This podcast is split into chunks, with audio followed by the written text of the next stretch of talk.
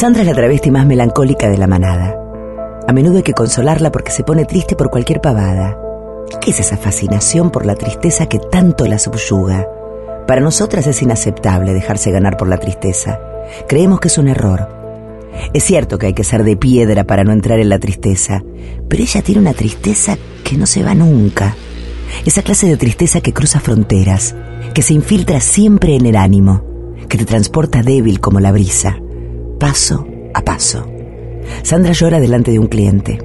El cliente se enoja y le pega con el revés de la mano. El mal tino del golpe lastima el rostro de Sandra. Su rostro se contrae de tristeza. El novio la golpea también, en la boca del estómago, por dejarse lastimar, por andar siempre en la luna. La tristeza de Sandra lo obligaba a vivir con la violencia. ¿Cuántas veces se ha escrito aquí esta palabra? Yo también he cruzado errática la ciudad, sin saber qué hacer, a dónde esconderme, porque el amor no llega. La juventud se me escurre entre los dedos y el amor no llega. Sufro por eso. Sufro también por el rechazo, pero la falta de amor es peor.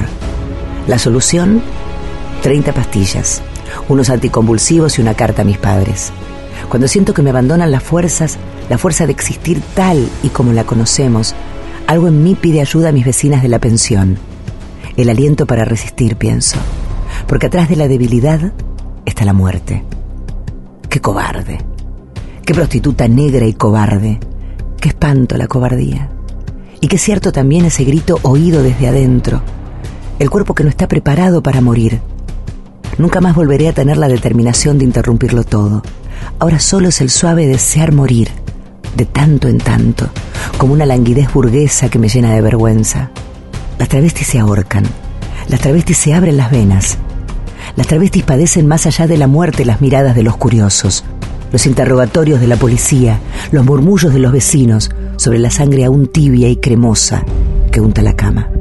Sandra se compadecía de otra mujer que había en el parque, la linchera que vivía debajo del Banco Provincia en la bajada Pucará, la crota de los perros, y las lanas, y las horas de contemplación, desde el lugar privilegiado donde había asentado su caparazón, porque ese lugar donde había puesto su carpa amarilla y violeta le permitía contemplar la muerte del sol en el oeste, mientras fumaba su pipa y le daba de comer a sus perras, apoyada en el carro con el que se ayudaba a caminar, pues la gordura le habían botado las piernas.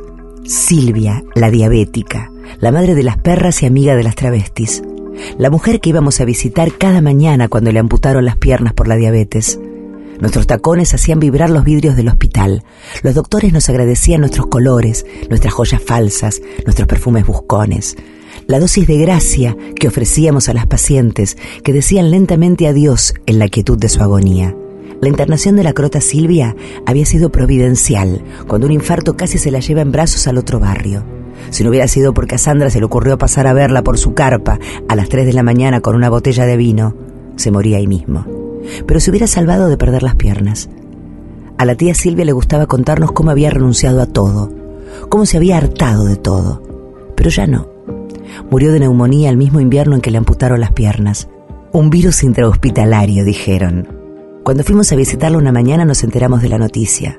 Fue como si tomara la decisión de morirse dentro del hospital mientras se recuperaba. Entre los silbidos que soltaba su pecho y el burbujeo sanguinolento de su tos, pidió por sus perras. Le dijo a las enfermeras que nos avisaran, que les conservásemos aquel lugar, que les armáramos una cama caliente y les dejásemos agua y comida todos los días. Cumplimos con nuestra palabra. Cuidamos a sus perras todo lo que pudimos. Se acoplaron a nosotras con naturalidad, a pesar de la orfandad. Nos habíamos dividido la tarea de juntar comida, que no era más que la que nos sobraba a nosotras, que ya éramos las sobras de la ciudad. Las perras se nos acercaban y lamían nuestras manos, algunas se ponían nerviosas y parecía que nos iban a morder, pero las otras las echaban para que no nos ensuciaran la ropa. Muchas veces nos salvaron de una paliza, aparecían de la nada en cuanto el aire se tensaba, y así como aparecían, regresaban a donde había estado la carpa de la mujer que les había dado asilo. Cada tanto tenían cachorros, que terminaban yéndose después de beber su leche. Camila Sosa Villada, Las Malas, en libros de cuarentena.